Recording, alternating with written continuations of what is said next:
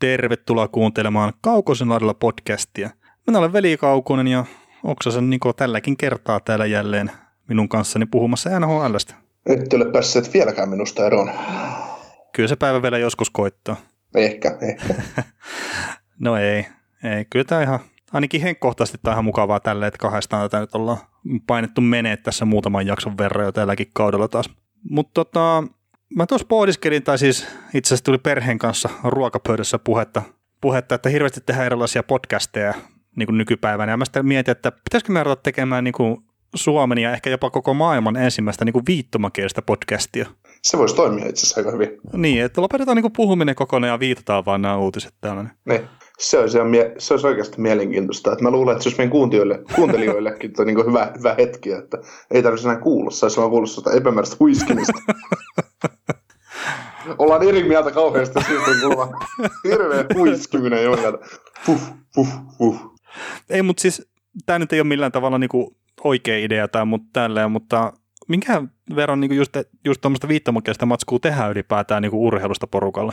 Että niinku olisi oikeasti, niinku, että ei pelkästään niinku kuulu äänet, vaan että olisi niinku kuva ja kaikki tämmöiset. Että ei sitä varmaan niinku oikeasti liikaa ole. Niin, jos sä katsot viittomakieliset uutiset Yleltä, Yleltä päivittäin, kun ne tulee, niin ei siellä urheilusta kylläkin mitään puhuta. Niin, niin, niin. Ja siis ei, ei sillä ei mulla ole niinku mitään viittomakielen taitoa, vaikka mulla on semmoisia ystäviä ollut tuossa niinku menneisyydessä, niin kun on muuttoja tapahtunut ja muuta, jotka on niinku osannut kyllä viittoa ja, ja näin, mutta että itselle se taito ei ole kyllä ikinä tarttunut, enkä kyllä opetellutkaan, että, että ei siinä.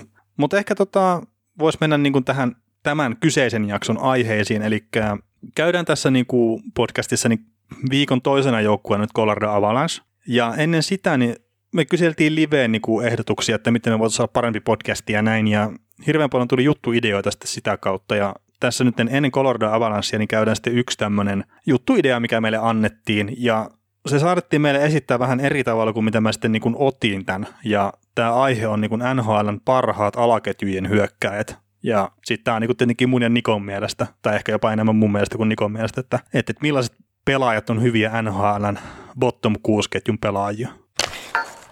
Niin miten sä Niko niin kuin itse koet semmoisen, että mikä on hyvä semmoinen bottom 6 pelaaja nhl No lähtökohtaisesti sellainen, joka ei kauheasti ota miinuksia omiin, että, että se pystyy niin pelaamaan ainakin 0-0. Joo. Ja pystytään pelaamaan peluttaa niin kuin, ää, No pystyy semmoinen pelaaja, joka pystyy pimentämään vastustaa, mutta ei tee itse niin virheitä. Pystyy ajamaan vastustajan virheisiin, mutta ei itse, itse tee virheitä. Virheillä tarkoittaa mm, niin kuin, myös niin kuin huonojen syöttöjen tai huonojen laukasta tai huono, huono, huonon sijoittamisen kannalta myös niin kuin, tyhmiä ja muita. Että, että tietysti niin kuin, ne pelaajat, ketkä tuolla pelaa Crosbya ja kumppaneita vastaan, ne on pakotettukin ottaa jäähyjä joskus ja se on välillä niin kuin ihan ymmärrettävää, mutta, mutta niin kuin, mm, alakentän hyökkääjän paikan sä pystyt pelaamaan joko hyvin tai hyvin huonosti.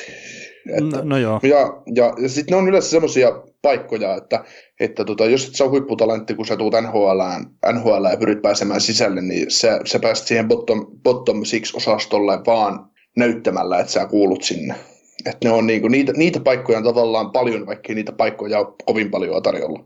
Niin ja siis No mä luulen, että mulla on hyvin niin kuin samantyyppinen se ajatus, että mikä on mun mielestä hyvä se alaketjujen pelaaja ja se, mitä mä niinku itse koen sen, niin sen pitää tuoda energiaa tavallaan siihen peliin. Että se saattaa olla niinku pelkästään sitä, että se pystyy antaa muutaman kovan pommin siinä vaihdossa ja se antaa sitten omalle joukkueelle energiaa sitä kautta. Sen lisäksi se pystyy pelaamaan solidia, solidia niin kokonaisvaltaista peliä. Ja mm. sitten niin on semmoisia hyökkääjiä, jotka on ehkä enemmän semmoisia hyökkäysorientoituneita, joita ei voi peluttaa sitten niin siellä alaketjuissa millään tavalla, että ne, ne ei vaan niin ole riittäviä. Että joku sanotaan nyt esimerkiksi Ilja Kovaltsuk, niin vaikka tuo on mennyt tuo NHL hyökkäävämpään suuntaan ja puhutaan kolmesta hyökkäysketjusta ja näin, niin ei sitä Kovaltsukia kuitenkaan mihinkään jarruketju oikein voi pistää sitten. Ei, ja siitä tulee just se ero, että minkä takia tässä maailmassa on niin paljon erilaisia jääkiekkosarjoja ja minkä takia pelaajia riittää erilaisiin sarjoihin kuin se, että kun on pelaajia, joilla ei enää riitä NHLn taito, niin sitten lähtee KHL, taikka Sveitsiin, taikka Telliikaan, taikka pelaa, no ei ne AHL yleensä pelaa, ne lähtee sitten tekemään isomman rahan paremmilla sopimuksilla periaatteessa johonkin muualle, mutta, mutta se on just sitä, että, että, että mikä niin kuin erottaa, erottaa sen, että niin kuin pelaajista tulee käyttökelvottomia, jos mm. ei ole tietyssä roolissa. Se sama, sama juttu sitten on siinäkin, että hyvä neloskentäpelaaja niin tarko, tarkoittaa, että se on hyvä neloskentäpelaaja ja harvoilla neloskentän pelaajilla on potentiaalista tuntata kakkoskentän laitaa joskus. esimerkiksi. Että, että tota, ja sitten on niitä just, että jos sä oot neloskentä sentteri, niin ei sulla välttämättä, sä voit olla hyvä kahden suunnan sentteri, mutta ei sul pistät siihen hyökkäävämpään rooliin, niin ei, ei siitä vaan tuu mitään. No niin, ja sitten jos ottaa tuon, että oot hyvä kahden suunnan sentteri ja sitten välttämättä oot tuonne hyökkäävämpään rooliin, niin mehän nyt voidaan silloin siitä ottaa niinku kiinni ensimmäiseen pelaajaan, minkä mä oon itse laittanut niinku listalle. Ja näitä nyt on enemmän sitten kuin top 5 tai tälleen, että on vaan eri, erilaisia pelaajia, mutta niin kuin Vancouver Canucksin tuo Jay Beagle, niin sehän pelaa niin kuin siellä joukkueessa ihan täysin puolustavaa roolia ja on mm. aloitusspesialisti. Ja tämä niin kuin, mikä on mun mielestä niin kuin merkille pantava tässä, että Beagle niin 5 vastaan 5 pelissä, niin se ottaa vaan semmoinen 13,5 prosenttia aloituksista hyökkäysalueelta. Ja se on NHL niin kuin matalin toi prosentti, että se kaikkien puolustusvoittoisinta pelutusta niin pelutetaan hänellä. Mm. Ja on varmaan just se pelaaja, että jos on tärkeä puolustuspään aloitus, niin J. Beagle menee se ottamaan. Joo, ja siis tämmöisiä roolipelaajia niin kuin sarja tarvii, mutta ne on aika lailla vähenemissä määrin ihan just sen takia, kun jääkiekosta tulee nopeampaa ja hyökkäysorientoituneempaa peliä, koska, koska yleensä roolipelaaja tarkoittaa sitä, että se on niin kuin se ei ole välttämättä erinomainen missään, mutta se on tasaisen hyvä, jo, niin kuin, tai se, ei ole, siis se on tasaisen hyvä, mutta sen erinomaisuus on just joku sen niin kuin aloittaminen tai joku muu.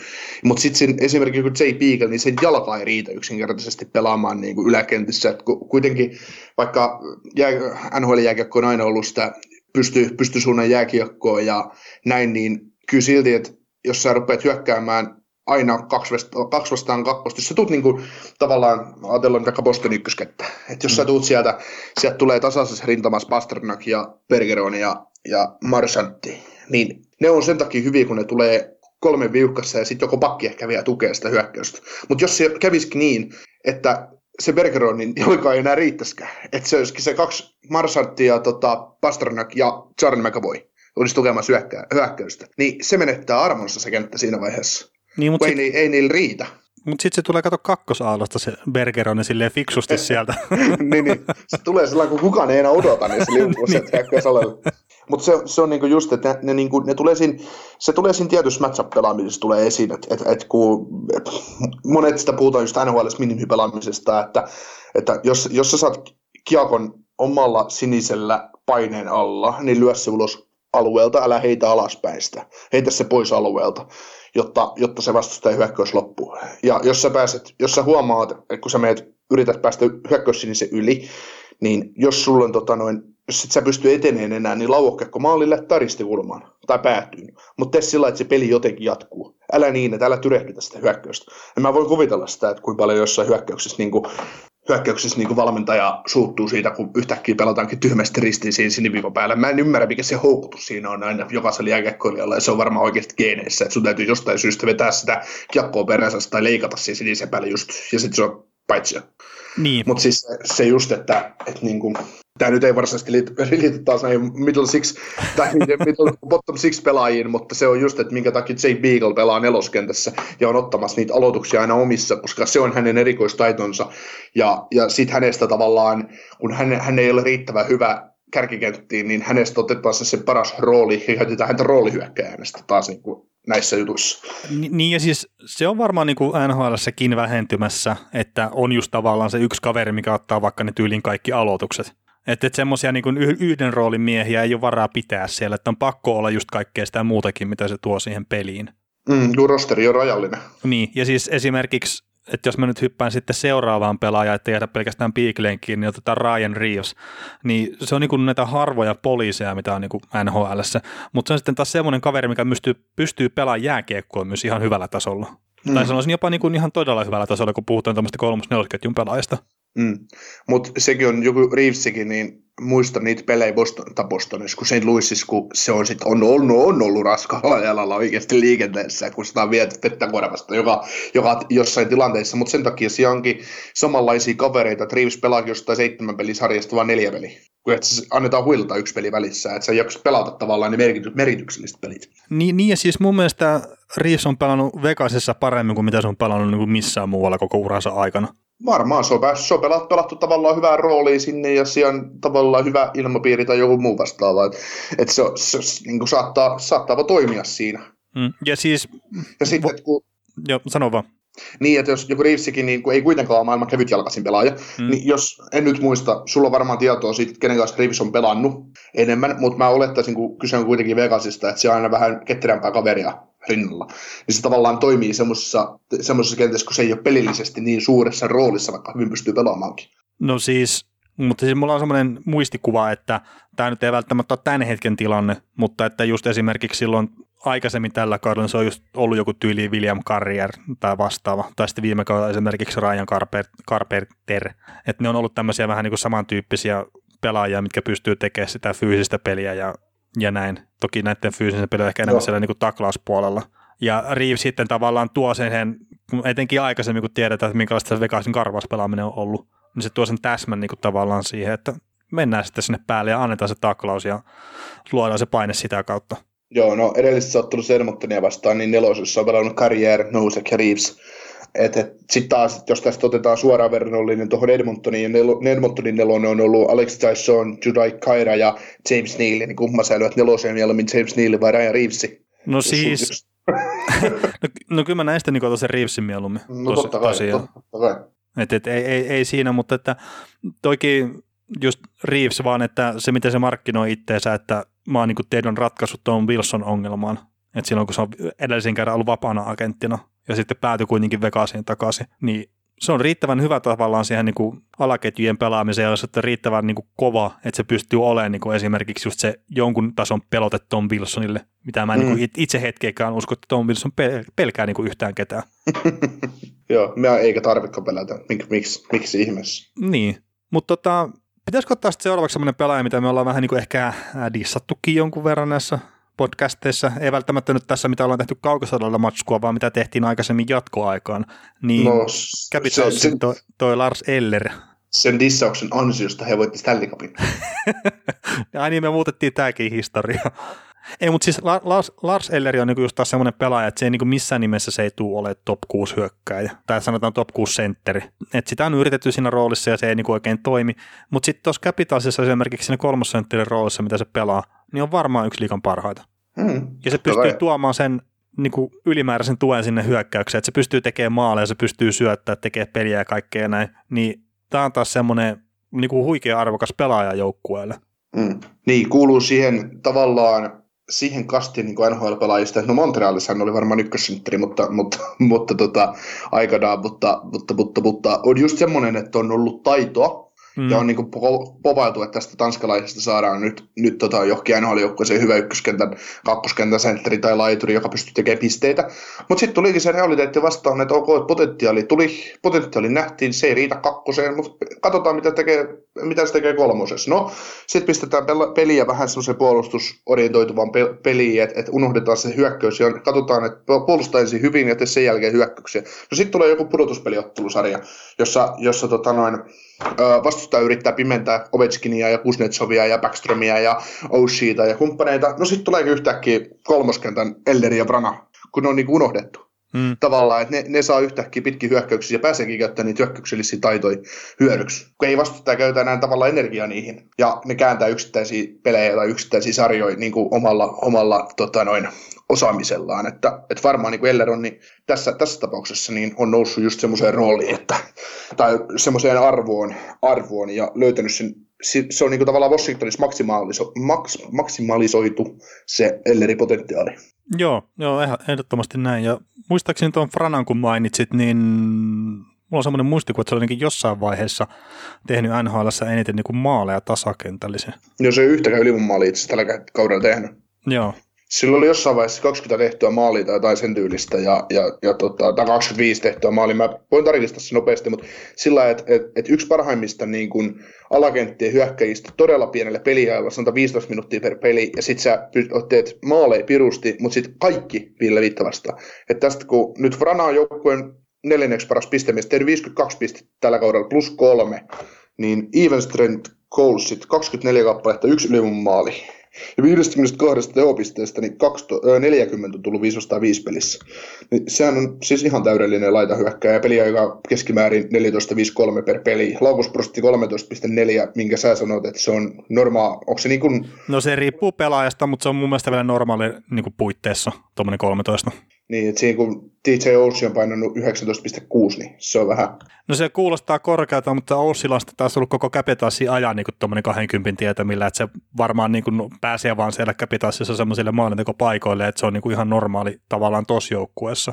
Mutta sitten jos sä katsot niin Oussillakin sitä, niin, mutta sitten jos sä katsot Oussilan plussin aikaista laukaisuprosenttia, niin ei ole ihan niin korkea.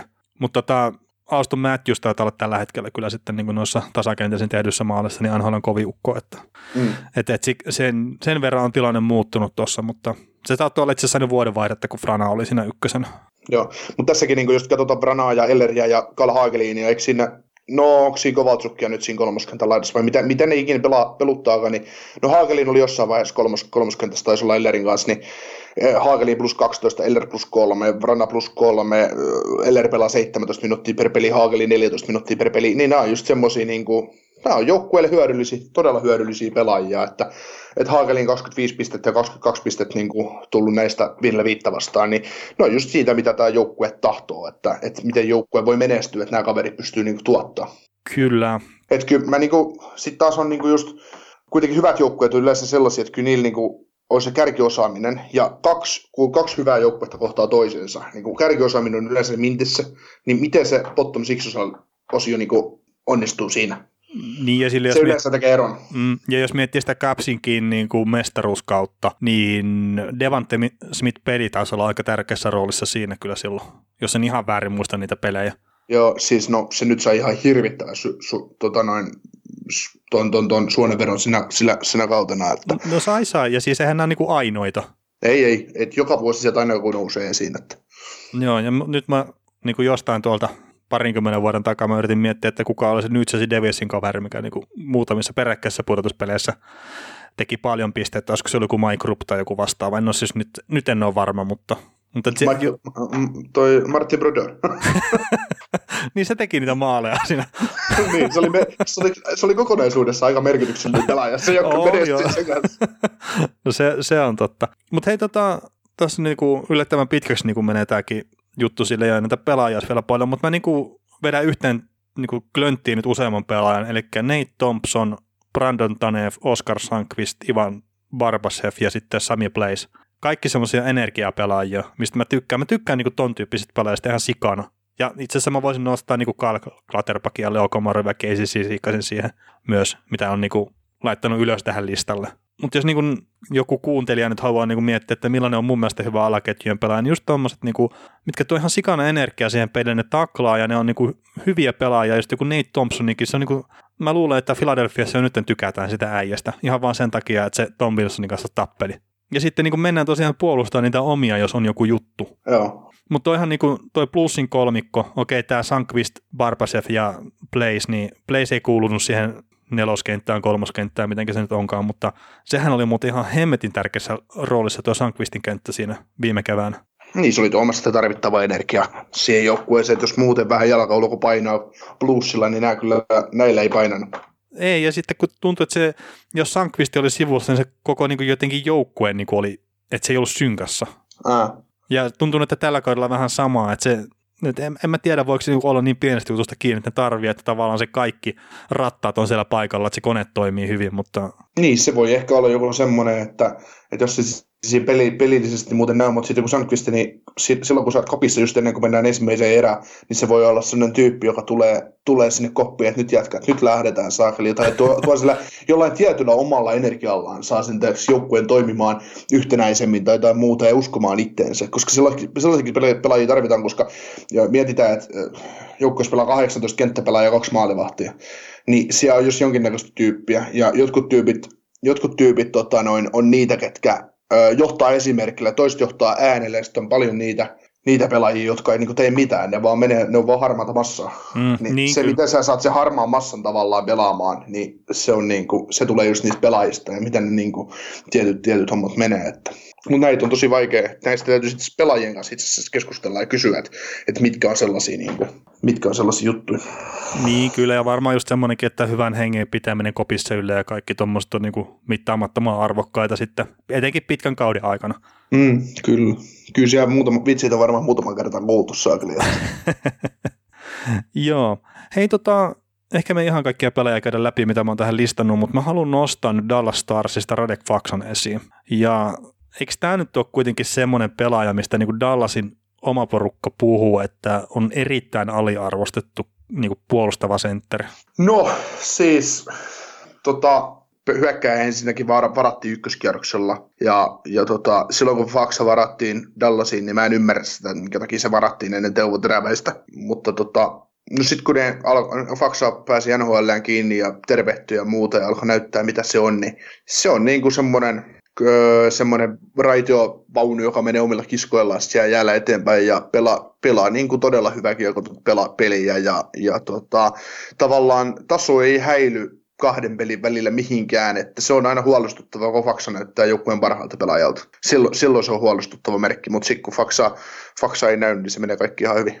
Tai että muut pelaajat jo on niin kuin isossa roolissa, mutta kyllä se Faksa, Faksa on monessa suhteessa, että jos, jos tänä keväänä Dallas vetäisi pitkälle, vaikka konferenssifinaaleihin, ja niitä katsottaisiin vähän suuremman lasin alla, niin Faksasta puhuttaisiin siinä vaiheessa, kun ne mietitään tuo tuo, tuo, tuo lännellä, että kun lähtee pelaamaan Vegasia tai Edmontonia vastaan, että, että kuka, kuka pimentää Conor McDavidin tai William Carlsonin tai Mark, Mark Stonein, niin se on Radek Faksa. Mm, joo, ja siis tämä on vaan niinku selkikeskusteluissa tullut esille tämä nimi, mm. mitä niinku, etenkin siellä Dallasin puolella, ja varmaan mm. ne pelaajat, pelaajat, kun siis ihmiset, mitkä katsoo Dallasia oikeasti paljon ja näin, niin ne osaa arvostaa sitä faksaa. Joo. Ja no sitten mulla oli Dallasista toi toinen tuo Andrew Gogliano, niin se on vaan niin kuin ihan sitä kautta, että mitä mä oon sitä Anaheimissa niin mä osaan niin kuin arvostaa sitä duunia, mitä se tekee pyytteettömästi siellä kentällä. Ja, et mm. ei ole tosiaan ehkä se kaikkein taitavin pelaaja, mutta että sekin on entinen ykköskerroksen varaus tosiaan Edmontonista ja muokkas peli se NHL niin semmoiseksi, että pystyy niin kuin olemaan arvokas pelaaja joukkueelle, vaikka sitten kädet ei riitäkään sinne kärkiketjuihin.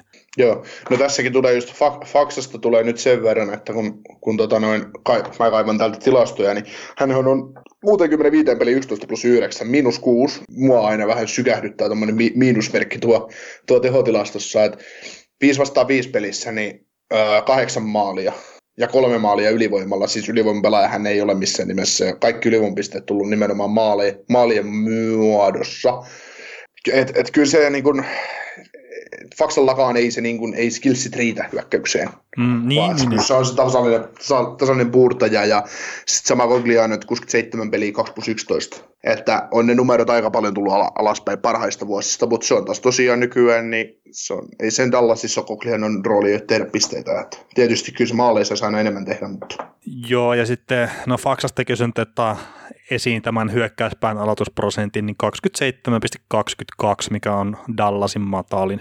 Et, et, aika puolustusvoittoisesti peluutetaan. Mm, et se on niinku, mutta sitten taas, että mietitään, että faksaa, niin faksa on 30 pistettä joukkueen pistepörssin kärjestä perässä. Että et se on, niinku, se on niinku tavallaan huolestuttavaa, vaikka et se on millä, millä lailla niinku kiekollinen pelaaja, niin 30 pistettä kärkeä perässä. Et niin. Onko Mäkin, Mäkin on sitten taas Colorados, niin tulee kohta niin 50 pistettä makaria ajalla. se on kuitenkin ykkönen ja kakkonen. Että. niin, niin, että, että, että Faksallahan menee ihan hyvin.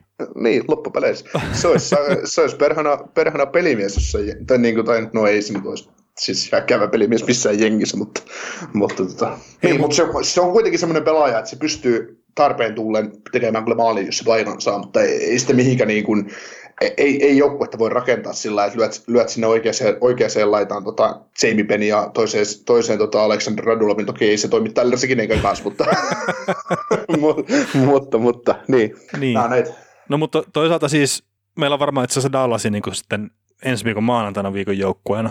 Niin, päästään niin, siitä puhumaan niin, lisää. Pää, niin, mutta että just mä luulen, että Faksallakin saattaisi olla tehoja vähän enemmän jossain toisessa joukkueessa. Olisi varmaan. Se olisi varmaan se tasainen 40 pisteen mies siinä vaiheessa. Mm. Mutta tota, onko tässä listassa nyt itse asiassa, tässä on niin paljon mielenkiintoisia pelaajia, mistä voisi keskustella, mutta ehkä ei ole niin kuin semmoista tarvetta. no, yksi, pela- y- no yksi pelaaja on Pierre-Edouard Pellemare, josta ei niin puhuta, paitsi me voidaan puhua siitä kohta myöhemmin vähän lisää tässä jaksossa Coloradon neloskenttä sentteri, mutta se on yksi semmoinen pelaaja, jota niin kuin jätetään yleensä pois puheesta. Joo, ja itse asiassa Vegasiin liittyen, niin just no päivä kaksi on kun luvin siitä, että just tämä Bellemar, kun lähti nyt menee tuolta Vegasista pois, niin se epäillään, että aika iso merkitys sillä, että Coloradon alivoimapeli on sukeltanut ihan älyttömästi. Vegasin. Niin Vegasin, anteeksi. Sanoinko mä Colorado? Joo. No niin, mutta Vegasia mä tarkoitin, joo. joo. Ja siis tätähän me on nyt otettu itse asiassa, tai ei ole otettu vielä millään tavalla ainakaan huomioon sitä, että just hyvä tämmöinen bottom 6 pelaaja, niin sehän voi olla myös niin kuin äärimmäisen tärkeä just alivoimapelaaja. No siitä, siitähän ne yleensä kanssa tulee, no niin. että sä pystyt alivoimassa niin kuin, öö, niin no mä, siis, mä en ymmärrä NHL-joukkueita, jotkut pel, pel, peluttaa niin, että siellä pelaa tähtihyökkää, että pelaa alivoimassa blokkaamassa vetoa. Mun mielestä pitäisi just mennä niin, että kärkihyökkää on nimenomaan hoitaa ylivoima, niin hyök, keskittyy hyökkäyspelaamisen öö, bottom siksi, kun siellä, bottom siksi on kuitenkin kuusi hyökkääjää niin sä saat sitten kolme alivoimaparia. Niin miksei ne voi pelata alivoimia vaan sovinnolla kaikki? Et miksi ne täytyy tuoda kärkikenttien pelaajia pelaamaan alivoimaa? Et sit niin kuin, siinäkin, kun sä pistät Cogliano ja Faxa just esimerkiksi Dallasista, ja sitten sä pistät Bellemare ja Nisuskinin vaikka Coloradosta, niin siinä on Bellemare ottamassa blokkia Nisuskin nopeina jalkoina, niin siitä pystytään aika hyvin iskeä vastaan. Niin, no toki on tavallaan niin tilanteeseen riippuen tavallaan pitäisi mm. peluttaa niitä parhaita pelaajia, mutta on se sitten vähän silleen niin kuin huolestuttava tilanne, jos taas sen Toronton kautta peilaa, että siellä joku Mitch Marner pelaa, pelaa alivoimaa. Niin se on väärä paikka sille mun mielestä. Ne, ja siis se on hyvä siinä, en mä sitä sano, mm. mutta kun niin, se, niin. se pelaa tasakentällisiä ihan älyttömästi, se pelaa ylivoimaa varmaan niin kuin melkein eniten joukkueesta, se pelaa vielä alivoimaa. Mm, niin, niin. Ja sitten kun nyt ei ole enää sitä Babcockin niin tasapelutusta, että kaikki pelaa niin kuin suurin piirtein saman verran, niin sitten nämä kärkiäjät vetääkin sitä 25 minuuttia per, per peli, ja sitten ne alaketjujen pelaajat on silleen, että no 5 minuuttia per peli, ja tämä jopa back-to-back-peleissä. Mm. Niin okei, okay, siis Torontolla on vähän nihkeä tilanne tällä hetkellä taas, kun ne onnistu puppeloimaan Kalifornian kierroksen, ja niiden pitää yrittää voittaa pelejä, mutta sitten taas niin pitkässä juoksussa se kuorman tasaaminenkin on ihan hyvää. Ja vaikka se mm. tulisi vaan tuon alivoiman kautta. Mm. Näin se on, mutta sitten tota, niin otetaan yksi pelaaja vielä, Paul Byron Montrealista, niin tietysti Montrealissa hän saattaa pelata vähän korkeampia pelipaikkoja kuin bottom mutta mutta tota, se olisi täydellinen nelos, nelos kolmos, kolmossentteri. No nelosentteri, ehkä Philip Donaldin putat siinä joukkueessa kolmosentteriksi, pistää Byronin neloskenttään, niin olisi ihan täydellisiä niin matchappeja, mutta se tarvitsisi joukkue vaan ne kärkihyökkäjätkin. Että, niin, niin että, että ra- ra- Byronin pelaa välillä ykköskentässäkin, niin se on vähän taas semmoinen hetkinen. Niin, niin sä, sä, sä tota noin, mietitään, että peliä on kova Toronto ja Montrealin välinen, välinen ottelu menossa ja, ja tota, peliä on kaksi minuuttia jäljellä, Toronto ottaa tyhmän jäähyn ja sitten saat sieltä tota, noin, to, Toronto miettii, että miten me, miten me saadaan tämä Montrealin ylivoimapaketti, tai miten me saadaan se ylivoima nyt rauhoitettua, niin sieltä tulee niin hurja pyssy kuin Brendan Gallagher, Paul Byron, Philip Donald Viivaan, Victor Mete ja Ben Charot. Jaa! Onko tuommoista muuten ikinä edes ollut vai? No, se vaan etsiä sieltä semmoisia niin mahdollisimman huonoja pelaajia omasta mielestä. ei, mutta siis tämä on just niin esimerkki, mistä Montreal menee, että parasta mitä ne saa niin aikaiseksi ylivoimalle, niin, niin sieltä tulee just kyseisiä nimiä, että pyörittämään, että no niin, että ja sitten kuitenkin räppeisi se tasoitusmaali vielä siitä, niin no niin, kiitos. Niin, no mutta se taas kertoo siitä, että se on Kalakirin näköinen joukkue, että ne, ne menee sinne maalille tekemään sitä maalia. niin, no niin, niin, mutta voi voi. No ei dissata Montrealin kauheasti. No, no mutta ne olisi pudotuspeleissä, jos ne voittanut enemmän pelejä. niin, no se on hyvä huomio, hyvä huomio. Olisi voittanut Detroitin saakeli tässä runkosarjassa jotenkin. Niin, ei, mutta mä en pääse yli siitä Montreal-toimittajan twiitistä, niin kuin, että, että, että tosiaan, että jos ne olisi voittanut kymmenen peliä enemmän, niin olisi yksi aina parhaasta joukkueesta. Ai jaa. Olisi Detroittikin, jos olisi ottanut 30 voittoa enemmän. No niin, no siitä oli itse asiassa niitä vastauksia silleen, että jos, jos niinku tyyli Detroit olisi voittanut 50 peliä ja näin, niin sitten nekin olisi niinku ihan hyvä joukkue. Mutta, tai että jos unohdetaan ne niinku, niiden tappiot ja, ja tälleen, niin niillä on ihan hyvin, hyvin mennyt tämä kausi. Mutta joo, hypätäänkö me hei Coloradoon jo vai? Mennään, mennään viikon joukkueeseen vaan viikon joukkue ja Colorado Avalanche ja Avalanchein tilastot tällä kaudella niin kuin nyt tiistai-iltana nauhoitetaan, niin tiistai-iltana asti niin 41 voittoa, 20 tappia varsinaisella peliajalla ja 8 tappia varsinaisen peliajan jälkeen ja 90 runkosarjapistettä, mikä on sitten NHL kuudenneksi paras toi peleihin suhteutettu saldo. Joukku on tehnyt maaleja 233, mikä on neljänneksi eniten koko NHL ja päästänyt 188, mikä on seitsemänneksi vähiten sitten koko NHL. Colorado ylivoima on 18,6 prosenttista, mikä on siellä 20, ja alivoima 81,1 prosenttista, mikä on siellä 14. Colorado laukoo kohti vastustajan maalia 32,3 kertaa per peli, mikä on yhdeksänneksi eniten tuossa NHL ja sitten kohti Coloradon maalia lautaan 31,3 kertaa per peli, mikä on sitten siellä 17 NHL. Niin tämmöiset on niin koko kauden tilastot Coloradon osalta, mutta ja no itse asiassa mainitaan vielä sen verran, että Avalanssin 37 voittoa varsinaisella peliajalla on niin eniten NHL, tai itse asiassa yhtä paljon kuin mitä tuolla Boston Bruinsilla on. Ja 5-5 pelistä, niin voisi ehkä mainita semmoista, että tehnyt eniten maaleja NHL 162 ja päästänyt sitten 114 maalia. Ja se on kolmanneksi vähiten, että vain Dallas Starsilla Boston Bruinsilla vähemmän päästettyjä maalia, niin 5 vastaan 5 pelissä. Niin, niin semmoinen, niin kuin, että kova pumppu ollut toi, toi Colorado. Niin, kokonaisvaltaisesti tosi hyvä joukkue, että että tota, no mikä siinä, että sulla on yksi NHL parhaista tai NHL paras nuori pakki sun joukkueessa ja sulla on ehkä NHL parhaalla sopimuksella operoiva sentteri sun joukkueessa ja, ja muuta, että, että mikä siinä. Ei, ei, ei siinä mitään, että, että tässä kun Colorado on nyt viime päivinä kattonut jonkin verran tai viime viimeisen puolentoista viikon aikana aika monta peliä, jostain syystä niillä on osunut vaan niinku huonoja vastustajia vastaan, että siellä on ollut siellä Detroit ja kumppaneita tullut vasta Anaheim muun muassa. niin, tota, niin, tota, NHL on niin, paras joukkue, niin. Niin, niin, niin, niin tota, Avs on näyttänyt viime aikoina vähän niin kuin, vähän niin kuin tuhnulta, mutta se on vaan onnistunut pelejä, pelejä kääntää hyödyksi. Mutta yksi sellainen asia, mikä tuossa joukkueessa niin kiehtoo mua huikeasti, on niiden top nelonen puolustuksessa. Se on mun mielestä ihan jäätävä. Et jos on aina puhuttu, että Näsville on pirun hyvä top nelkku, niin kyllä näilläkin.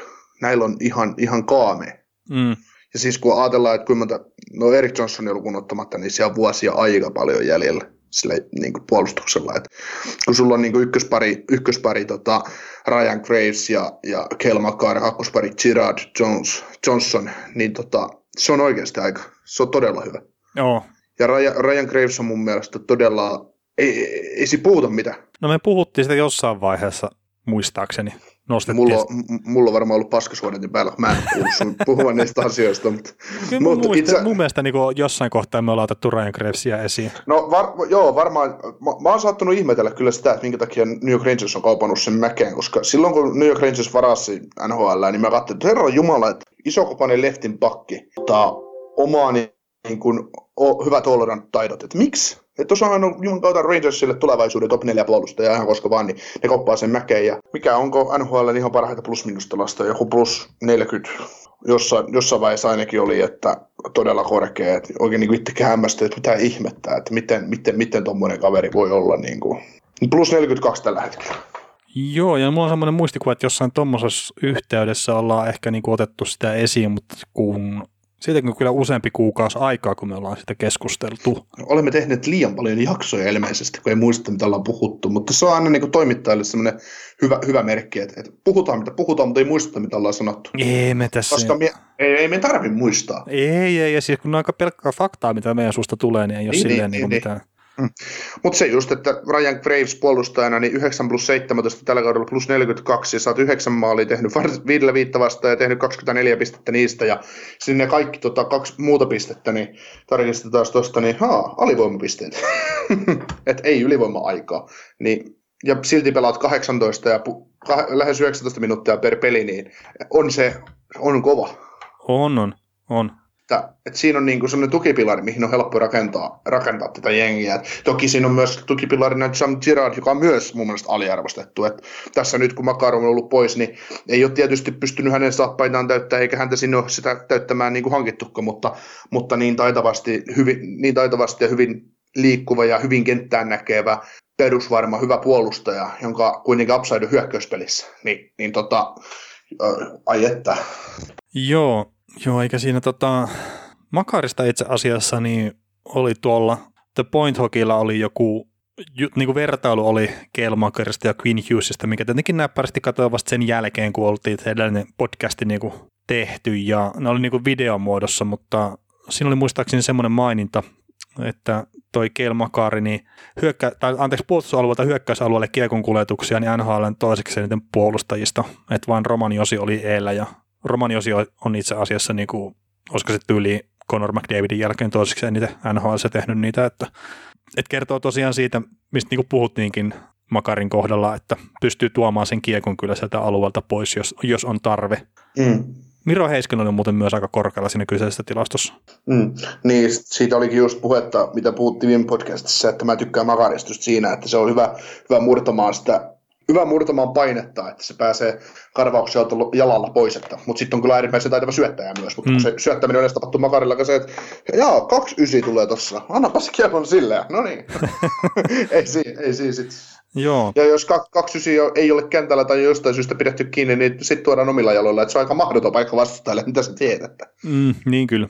Mutta tota, pelillisistä jutuista, niin pakko ottaa semmoisen kiinni, mitä niinku no, olen lukenut ja sitten itsekin huomioinut vähän sitä, että kun on katsonut pelejä tässä viime päivinä ja sitten katsoin vielä noita tilastojakin, niin mun mielestä tämä joukkue on ruvennut puolustaa paljon paremmin kuin mitä se puolusti vielä tuossa, niin kuin sanotaan alkukaudessa tai viime vuonna, tai niin kuin viime kaudella, ei viime vuonna.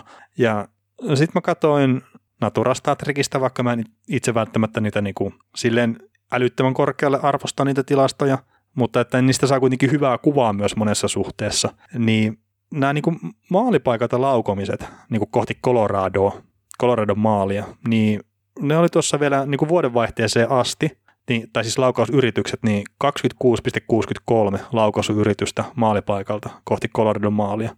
Niin vuodenvaihteen jälkeen 22,57, ja se on niin kuin kolmanneksi vähiten koko NHL. Niin on semmoisen niin kuin nelisen laukausta saanut tiputettua sitä, tai nelisen laukausyritystä. Ja se on käytännössä mm. mennyt sitä, että niiden niin kuin maali odottama, mitä vastustaja tekee, niin se on 5 vastaan 5 pelissä tippunut, että se oli ennen vuodenvaihdetta, niin 2,28 ja nyt vuodenvaihteen jälkeen se on 1,99. Niin se, se on sille vaan aika merkittävä, kun niillä on ollut kuitenkin noita isoja loukkaantumisia ollut tässä pitkin vuotta. Mm, läpi kauden. Niin, ja näistä loukkaantumisistakin, niin no Rantanen ei ole vieläkään tietoa, niin kuin, että milloin palailee – että ei ole tullut uutta päivitystä sen jälkeen, kun edellisessä podcastissa jossain mainittiin sitä, että on käynyt jäällä, mutta että on ollut se punainen harjoituspaita päällä, ettei saa kontaktia ottaa. No Nasem Kadri ilmeisesti alkaa olla lähellä paluuta. Että tuossa oli, kuun alussa oli silleen, että ehkä niin kuin parisen viikkoa vielä sivussa, niin se rupeaa olemaan aika lähellä. Keil Makari on ollut nyt day to day ton ala-avartalovamman takia. Ja no sitten Power tietenkin maalilla ollut myös alavartalovamman takia sivussa, mutta sekin varmaan rupeaa olemaan aika lähellä, että sekin on ollut jäillä jo mukana. Mutta sitten nyt tämä viimeisin, mikä niinku tuli tuossa edellisessä pelissä Los Angeles Kingsia vastaan, niin Nathan McKinnon ilmeisesti loukkaantui tuossa toisessa ärässä ja alavartalovamma sitten hänelläkin. Niin, niin, niin tämä silleen, että jos nyt McKinnon on pitempään poissa ja, ja tietenkin Rantanen on poissa ja Colin Wilson on poissa ja ilmeisesti Keil Makarikin on vielä poissa ja Kadri on poissa, niin kyllä siinä rupeaa olemaan aika paljon tota, niin kuin loukkaantumishuolta tolle yhdelle joukkueelle. Oo, ja niin, ja sitten se on, kun mietitään sitä hyökkäystä ihan oikeasti, niin hyökkäyksestä puuttuu yksi kenttä. Niin. Niin ilman, koska niiden pelaaminen on näyttänyt aika tuhunulta tässä viime aikoina, kun on pelannut Losia ja Detroitia ja Anaheimia ja mikä siellä sitten on ollut. Ja vasta edes muista kaikki, ketä vastaan on pelannut, on kuitenkin pelejä, pelejä niin, niin, se on niin kuin, siitä on puuttunut, puuttunut se tietty rytmi ja semmoinen niin meininki, mutta silti ne on onnistunut kerään kuitenkin pisteitä ihan jees. Mm. Olisiko ne San Jose vastaan pelannut, kun on tuolla käynyt kiertueen tekemässä myös? Mm, voi olla. Mutta mut sen niinku, niiden pelaamisessa, että okei, niitä on puuttunut pelaajia ja no, se on saattanut vaikuttaa niiden pelitapaan, mutta mulla on jäänyt niinku semmoinen fiilis siitä, että, että on niinku just, että puolustetaan sitä omaa maalia niinku hyvin ja sitten niinku otetaan vastahyökkäyksiä. Mm. Että se olisi niinku tosi hyvä vastahyökkäysjoukkue tällä hetkellä. Sitten kun siellä on tuommoinen Nathan McKinnon niin tasoinen ase niihin vastahyökkäyksiin, niin onpa kumma, että pelataan sillä tavalla. Mm. Mutta sekin vaatii sen omaa, että siihen täytyy niinku uskaltaa luottaa siihen, että otetaan, annetaan puolustukselle, niinku, pelataan hyvää viisikkopuolustusta omalla puolustolla, mikä tietysti tärkeää jokaisessa nhl joukkueessa, mutta se, että se pystyy niinku nojaamaan sen niin selkeästi, niin, niin. se on hyvä. Toki siis, jos edelleenkin mennään taas näihin niinku edistyneisiin tilastoihin 5 vastaan 5 pelissä, niin just sitten Colorado on itsessään niin kuin päässyt maalipaikalta laukomaan, niin ennen tai niin kuin tuonne vuodenvaihteeseen asti niin 27,43 kertaa per peli ja sitten vuodenvaihteen jälkeen 28,82 kertaa per peli. Että tavallaan se hyvä puolustus pelaa myös, myös AKS on niille enemmän niin kuin niitä paikkoja päästä mm. laukoon mm. hyviltä sektoreilta, mikä on sitten taas niin kuin silleen ihan loogista, että kun ker- tai ainakin kaikki valmentajat sitä puhuu, että puolusta hyvin, niin sä saat enemmän sitten paikkoja sinne hyökkäyspäähän. Joo. Että eihän se niinku tavallaan hyvä puolustaminen että me, meinaa sitä, että se voi hyökätä myös laadukkaasti. Niin, niin siis, siis sehän siinä on aina, että että yritä hallita hyvin puolustaa. Jos, jotta sä voit puolustaa hyvin, sun täytyy osata hyökätä hyvin. Jotta, jotta sä voit hyökätä hyvin, sun täytyy osata puolustaa. Et jos, jos sä et aina, kun sä lähdet hyökkäämään, niin sä oot väsynnällä jalalla, niin se on huono homma. Jos sä aina, kun sä joudut puolustaa, sä oot väsynnällä jalalla, se on huono homma että puolustaminen alkaa jo karvauspelaamista. Hyvä karvauspelaaminen johtaa hyvää, hyvä puolustuspelaamiseen. Ja sitten hyvällä puolustuspelaamisella se saa tulee yleensä nopea riiston ja pystyt iskeä vastaan. Että.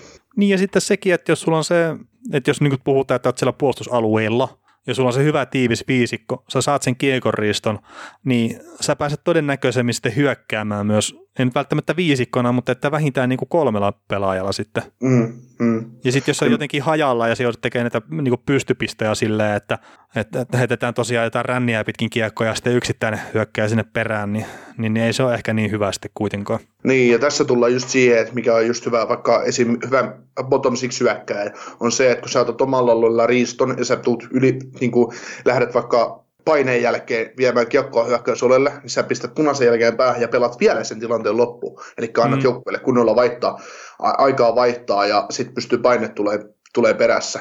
Et se, se, on just näitä pieniä asioita, mitä sä teet, koska sä pystyt myös fuskaamaan se. Sä pystyt menemään punaisen yli ja lyödä sen just päätyy ja mennä itse vaihtoon, lopettaa se peli siihen, ajatella, ajatella tavallaan itse enemmän kuin joukkuetta, taikka sä pystyt lyömään pitkään ja taas on aloitus omissa. Niin, ja just tavallaan sitähän niin pitäisi välttää, ihan, että lyödään tavallaan semmoisia niin turhia päätykiekkoja, millä ei ole mitään tarkoitusta. Niin, niin, että tavallaan niin. luovutetaan vaan se pelivälinen hallinta. Mutta sitten jos tosiaan lyötkin se päätykiekko silleen, että sä, sä tiedätkin, että sä oot itse siellä taas päästä vähintään niin kuin minimissään painiin sinne laitaan, että sä saat pysäytettyä sen pelin sinne se oman vaihon ajaksi, sitten, että tulee ehkä itselle tuoreita jätkiä tosiaan ja pääsee itse sitten vaihtoon, niin, niin, niin se on se niin kuin fiksumpi peli. Joo, sitten jos mietitään, mä yritin tuohon puolustukseen ottaa koppia ja hy- hyvä, että puhuttiin pelillisistä asioista sen paremmin muuten, mutta jos mä katson tässä niin kuin menneisyyttä, Coloradohan oli tuossa oma elämänsä Detroitti myös muutama vuosi sitten, niin tota, no niin. En, muista, en muista, kuinka paljon ne sai pisteitä silloin yksi kausi, kun ne, no saiko ne 50 tässä no, no, ne oli NHL huono joukkue silloin niin, muutama kausi no, sitten. Niin, Toki no, niillä sillä... oli McKinnoni silloinkin jo. Niin, niillä oli muutakin. Mutta 2015-2016 kausi, niin kausi ennen sitä, kun se niin kuin kaatui, se koko järjestelmä. Ja tuli tämä kunnon pohjanoteraus. Näiden puolustus, puolustuksen top 4 on ollut tällainen. Tyson Barry, Francois Bushemin, Eric Johnson, Nick Holden. Ja sitten siellä on ollut just kokeilijoita Jack Redmond, Chris Bigras, Nikita Zadorov ja Podnarczyk ja Brandon Corley, joka on pelannut, käynyt, käynyt kokeilemassa Nate Quenin kanssa, pelannut semmoista 25-30 peliä.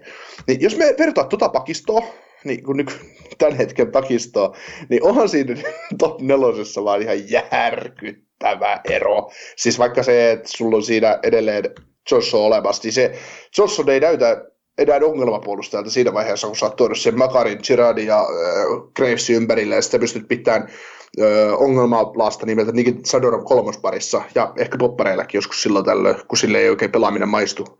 Niin mm. on se tilanne ehkä vähän parempi, ja sitten kun kysytään, että miksi tuo joukkue menestyy, niin ehkä siitä on yksi suuri syy, että on pistetty niin peruspalika kuntoon tuohon jengiin. Joo, ja sitten jos puhutaan peruspalikoista, niin Ian Cole he, sinne puolustukseen myös niin, kokenut, kokenut, kokenut Jyrä kolmospariin, niin tota, mikä siinä? Niin. Ja siis tämähän oli se, me, mitä me niinku keskusteltiin kauden alla Coloradosta, niin se oli se yksi mun huolen aihe, että kun siellä on Ian Cole ja sitten toi Eric Johnson oli molemmat niinku loukkaantuneena ja mahdollisesti niinku missaa sen kauden alun. Cole taas mm. missatakin, Johnson taas aloittaakin kauden. Ja, mutta että kun on niin kokematon puolustus, ja sitten jos se lähtee rullaa se homma väärään suuntaan, niin sitä ei välttämättä pysty sitä lumipalloa pysäyttämään. No, mm, mm. On niin kuin rullannut ihan oikeaan suuntaan tämä juna niin kuin melkein koko ajan. Mm. Joo, se on, niin kuin, se on aika, no se on siinä vaiheessa hyvä tilanne, kun sulla on just tämmöiset jakolliset hyvä puolustajat, Makari ja Girard, jotka pystyy toteuttamaan. Sitten on just niin kuin, just, just joku Gravesi ottaa ison stepin omalla uralla eteenpäin, ottaa sen vakio itsellesi top 4 palikon, niin siinä on sitten kiva tulla Cole ja Johnsonin takaisin.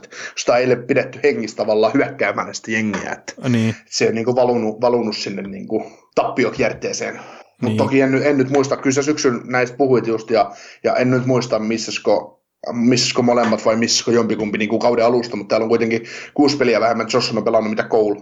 Mutta silti pelaa Johnsonkin ehkä uransa kokonaisvaltaisesti parhainta kautta, vaikka ei pisteitä ole tullut kuin 16, mutta eipä ole pisteiden rool, tekijän roolissa päin Niin, ei ole. Ja ja tosiaan, että eipä, eipä siinä. Eipä siinä, mutta että, eikä se nyt ole loppupeleissä merkitystä, että mi, miten on missannut, mutta mulla on semmoinen niin muistikuva, että tosiaan koulu olisi ehkä missannut alkukaudesta ja Johnson on sitten niin kuin muuten kyllä missannut tässä kauden aikana ehkä pelejä, mutta se voi olla kyllä ihan täysin väärä muistikuva sillä. Joo. Sillä näitä olisi niin kuin hyvä tarkistaa, mutta tämä niin kuin ei liity millään tavalla Col- Coloradoon tavallaan, mutta, mutta niin kuin miettinyt näitä, näitä podcastien tekemistä, kun silleen niin kuin harmittaa, kun ei pysty tekemään niin kuin tavallaan se, niin kuin sitä määrää tavallaan duuni näiden eteen kuin mitä haluaisi tehdä, kun pitää harrastaa kaikkea työn tekemistä ja kaikkea perhettä ja kaikkea muuta semmoista niin kuin toisarvosta. Menkää pois. niin. Joo. Et, et, ja, ja siis mä nyt sanon vielä ennen kuin jatketaan Coloradosta, niin mulla oli joskus semmoinen, tai mulla on vieläkin semmoinen haave, että mä pystyisin tekemään niin semmoista NHL-podcastia, mikä niin kuin antaisi jopa NHL niin kuin oikeasti tosi fanaattisesti seuraaville ihmisille jotain niin kuin sisältöä. Ja mm. mulla on itsellä vaan semmoinen tunne, että mä en tällä hetkellä niin kuin onnistu siinä, mutta että mennään silti no, vaan eteenpäin. No siis sama fiilis mullakin, että mä to- toivoisin, että, että itsekin pysty sanoa täällä jotain sellaista, sellaista, että jollekin ihmisille olisi jotain, mutta ehkä sitten vaan niin kuin muut kuulijat ja ne fanaattiset kuulijat vaan, ei vaan ymmärrä peliä ilmeisesti tarpeeksi. Että. Onko meillä liian tyhmiä kuulijoita, niin kuin sä sanot? no ei, ai, ai, ei, ei. Tämä on tämmöistä ei. itsensä ruoskimista, kun tavallaan haluaisi niinku tehdä oikeasti hyviä niinku tarkastaa kaikki asiat, mutta et sitten kun on vähän rajallisesti aikaa. Niin... Eli olisiko meillä vapaaehtoisia neljä kappaletta avustajia, yksi käsikirjoittaja näille jaksoille? Niin, Löytyisikö tällaisia jostain? Niin, ja jos joku, jos joku vittisi editoida vielä. Ja... Niin, ja tulisi puhumaankin meidän puolesta, niin, niin. se olisi oikein hyvä, että voisi saada jotain laatuakin tähän. No sekin, sekin voisi olla, me voidaan pistää vaan nimet tuohon. Ja... Joo, ei, mä muuten mainitsin vielä senkin verran, että kun editoinnista niin kuin mainitsin, niin mä oon itse asiassa pikkasen eri tavalla nyt tehnyt noin niin editoinnit tässä pari viime jaksoa, että en tiedä, onko se parempi vai huonompi, mutta että saa pistää palautetta siitäkin.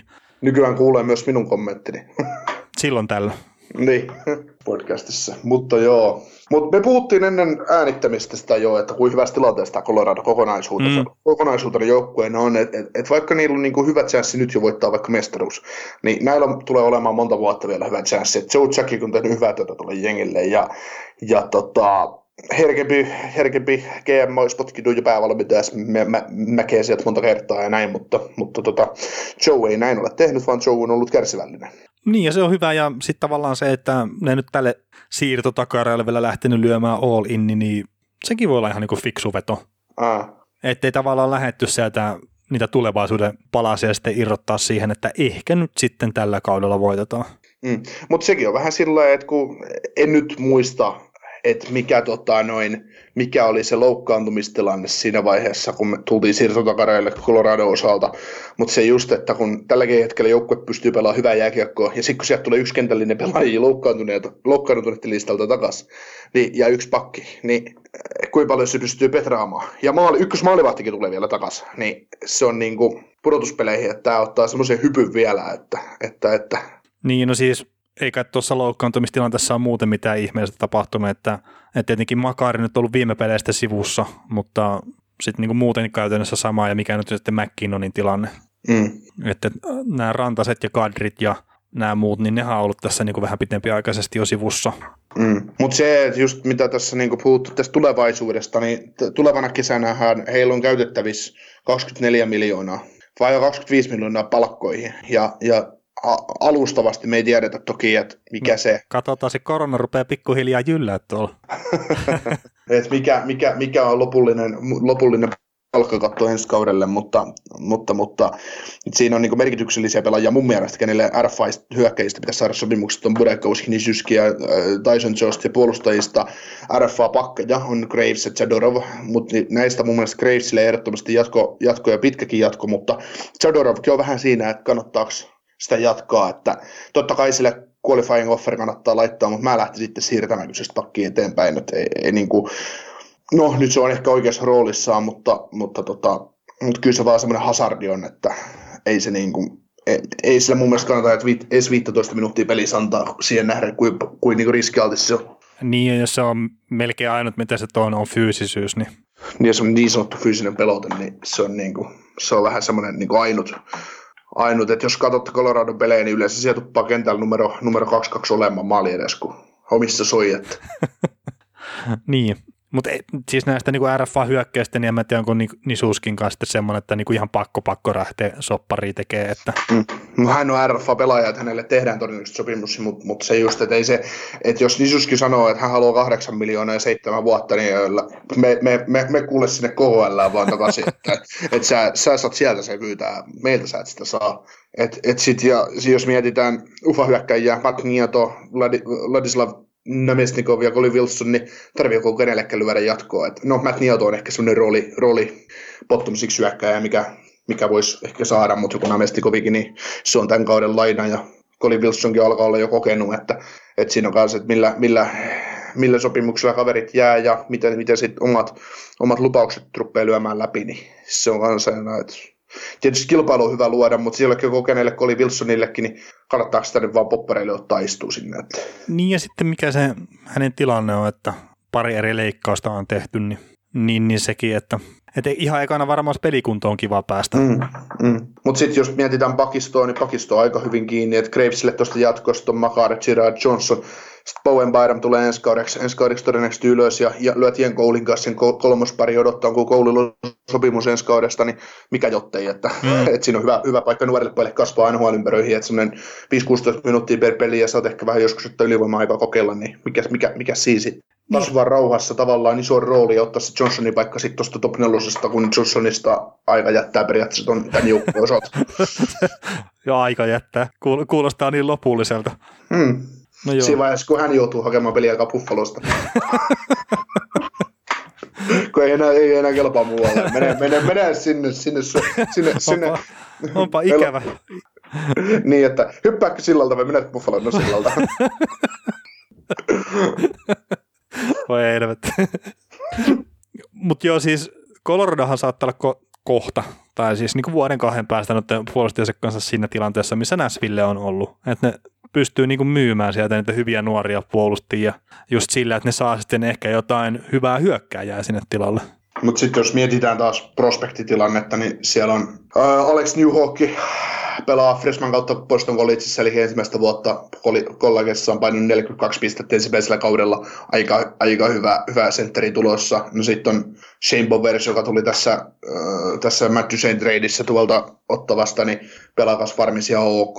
Guami Johales, iso kokorealaita, ehkä Alex Gates on pelannut ihan hyvää kautta ylipiste per peli tahdella 0-1, iso raitepuolella laita hyökkääjä.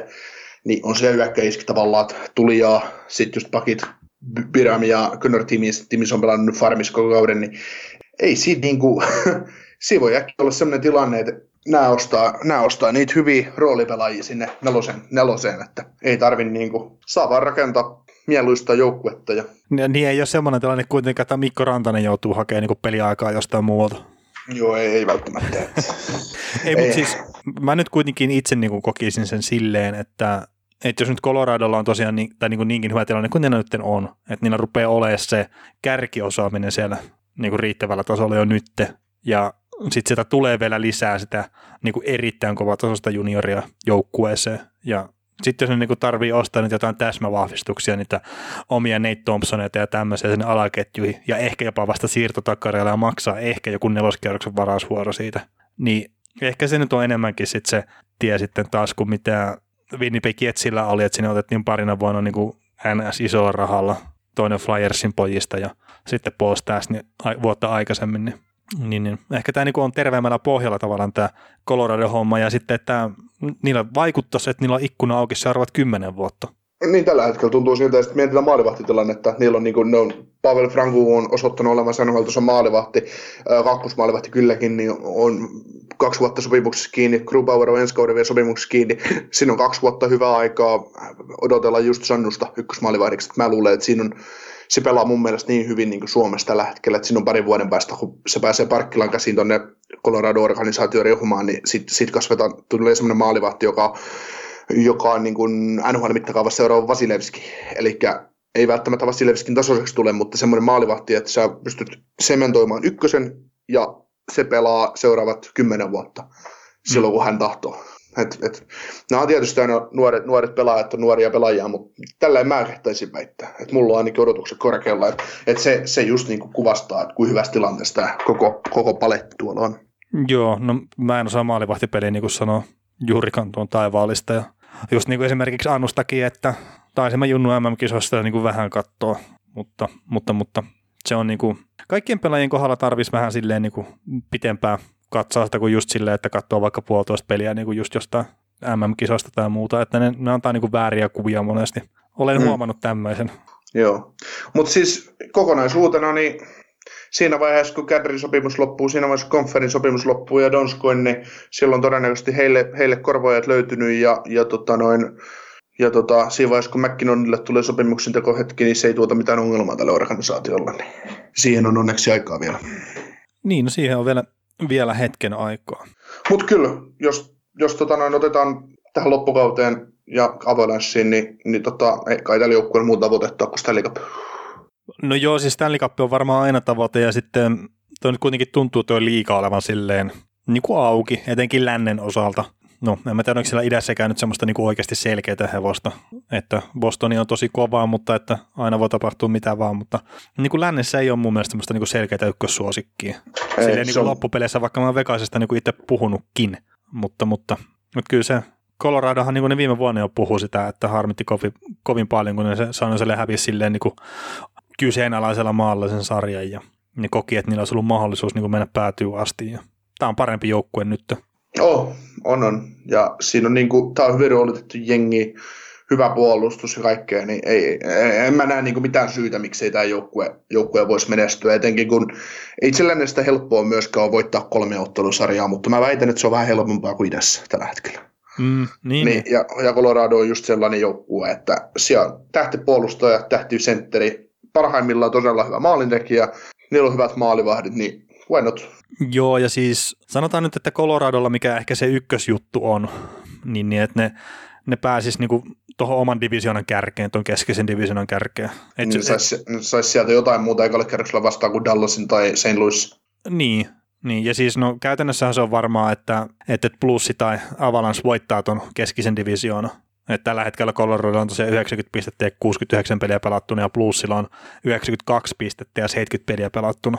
Niin, niin Dallas on kuitenkin sitten kahdeksan pistettä tuossa jo Coloradon perässä, että hirveän vaikea nähdä, että Dallas sitten kuitenkaan tuota no, ei, ei, ei, ei. Niin, niin se, se vaan, että se on, että jos nyt joutuu Dallasia vastaan pelaa ekalla kierroksella, niin se on hirveän paljon vaikeampi sarja kyllä sitten kuin ihan sama, että kuka sitä tulee, joka sitten villikortilta vastaan.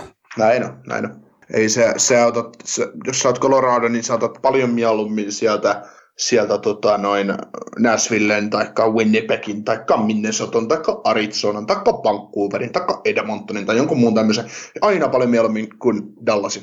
Mm, Dallasia vastaan tekee joka maali eteen duuni ihan sikana. Ja, niin. että, että se on, ja sitten siellä on kuitenkin melkoisia härkeä siellä Dallasissakin, olkoonkin, että parhaat päivät saattaa olla takana Jamie Bennillä ja kumppaneilla, mutta ne on, ne on kuitenkin, mä näkisin sen pahempana kyllä kuin jopa ton Nashville, mikä saattaa olla taas ihan mitä tahansa sillä pudotuspeleissä. Niin, siitä se voi voittaa ensimmäisen peli 7 200 1-14 turpaan seuraavaan, että, se on, kaikki on mahdollista. No, niin. ikinä tiedä, mikä, jouk- mikä Nashville sieltä tulee tällä kertaa, tällä kertaa vastaan, mutta kyllä se, se on Coloradolla kyllä on kaikki ainekset. Kunhan nyt välttää vihreät tähdet, niin se on, se on, niin kuin, hmm. se on Coloradon, voi olla Coloradolle turma. Ja sitten just se, että sä pistät Colorado, jos Colorado joutuu Dallasin vastaan pelaamaan, sieltä tulee sitten Koriperiä ja Roman Polakkia ja muuta, että ne kaverit, ketkä on osa olla sit inhottavia, inhottavia sun tähtsipelaajia kohtaan, jos tarve vaatii, niin siinä, saa, si, si, siinä, on, siinä on tilanteita. Kyllä. Mutta rupeeko tämä olemaan tässä hiljalleen tämä? Joo, tämän torstain helinät. Joo, mutta hei, isot kiitokset kaikille, jotka kuuntelitte tämänkin jakson ja tosiaan maanantaina jatketaan sitten ihan semmoisella niin normipodcastilla niin sanotusti, että palataan normaalin päiväjärjestykseen ja Dallas Stars on sitten viikon joukkueena silloin. Yes, kiitos. Kiitos.